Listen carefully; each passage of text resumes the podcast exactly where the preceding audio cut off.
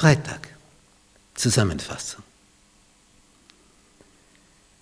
Zweite Missionsreise des Apostels Paulus, diesmal ohne Barnabas, denn sie hatten sich getrennt wegen Johannes Markus. Er nimmt Silas mit. In Lystra kommt als dritter der junge Timotheus dazu. Und ab jetzt wandern die weiter und später erfahren wir, dass Lukas schreibt wir, also der stößt auch dazu.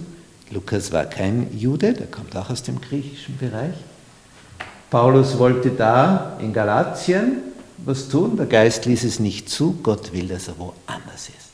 Und so kommt er da in die Hafenstadt Troas, da hat er die Vision, wo ein mazedonischer Mann sagt, komm herüber nach Mazedonien, hilf uns. Und so kommt er nach Europa und die Lydia wird die erste Christin in Europa, in Philippi. Eine äußerst reiche Purpurhändlerin. Wird also mit Purpurstoffen gehandelt und das konnten sich nur die oberen 10.000 oder die oberen 1000 oder eigentlich die oberen 100 oder besser die oberen 10 nur leisten. Denn ein Purpurmantel war unendlich teuer. Denn dazu musstest du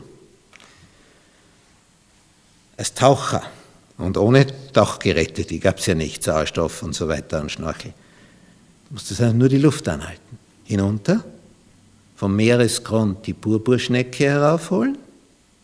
Du brauchst also Luftspeicher in deiner Lunge. Also musst trainieren, dass du möglichst lang unten bleiben kannst. Wenn du so eine gefunden hast und bringst sie nach oben, so eine Purpurschnecke, wenn man der entsprechend auf den Leib gerückt ist, dass sie entsprechend gedrückt hat, kam ein Tropfen Purpurfarbe raus. Ein Tropfen. Jetzt kannst du dir vorstellen, wie viele Schnecken du brauchst, bis du deinen einen Umhang einfärben kannst. Kein Wunder, dass das so teuer war. Darum war das die, die Farbe. Und die Herrschenden, die hielten sich im Purpur zu zeigen, ich hab's, ich hab das Einkommen, wer bist du? Und Lydia handelte mit diesen Stoffen. Das, da war ein Umsatz da. Die hat also in der Oberschicht sich bewegt. Da standest nicht am Marktplatz und hast Purpurstoffe angeboten. Die redet mit Königen und hatte entsprechende Räumlichkeiten. Da ging es ihnen also fantastisch, wie nie zuvor. Und dann werden sie geschlagen, kommen ins Gefängnis, die Füße im Block, aus dem Luxus in die Gefangenschaft. Und dennoch singen sie, Paulus und Silas, und loben Gott. Was sagst du dazu? Die hätten ja auch so reagieren können. Jetzt, jetzt haben wir uns in die Fremde begeben.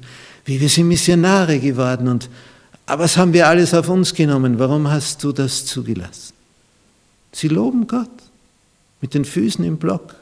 Sie wurden geschlagen vorher. Alles tut weh. Der ganze Körper schmerzt. Sie loben Gott, singen Loblieder und die Gefangenen hören ihnen zu. Und dann kommt das Erdbeben um Mitternacht.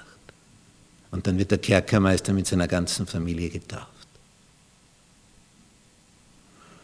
Was für Erfahrungen, wenn die Einstellung stimmt. Und dann kommen sie nach Thessalonich, wo sie bald vertrieben werden. Die in Beröa sind viel williger, die forschen in der Schrift, ob sich so verhielte. Dann kommt er zu den stolzen intellektuellen Athenern, die meinen, keiner weiß so viel wie sie und sie haben die Weisheit mit dem Löffel gegessen. Und alles voller Götzenbilder und Statuen. Und er verkündet ihnen den unbekannten Gott. Und einer aus dem Hohen Rat, Dionysius, der begreift. In Athen waren es nicht viele. Die Bildung stand den Athenern im Weg. In Korinth war das anders. Da stand im Vordergrund der Handel, die Wirtschaft, Schiffsverkehr, Transportunternehmen, Reedereien, buntes Völkergemisch. Und darum ist ja auch später dann der Brief des Paulus an die Korinther, die haben sich was drauf eingebildet, dass sie so viel in Zungen reden, sprich in anderen Sprachen. Ja, weil das so ein buntes Völkergemisch war. Nirgendwo gab es so viele Fremdsprachen. Und die waren jetzt ganz stolz drauf in Korinth, wie viele Fremdsprachen sie können. Und haben damit so geprahlt. Nicht? Stellt sich einer vorne hin und sagt irgendwas und keiner versteht's. Und Paulus sagt, Moment, wenn das keiner übersetzen kann, dann halt den Mund.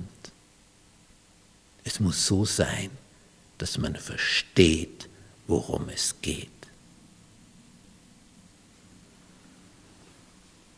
Diese erste Missionsreise führt also dazu, diese zweite Missionsreise führt also dazu, dass in Europa, im griechischen Raum, in Griechenland, Mazedonien, das Evangelium bekannt wird.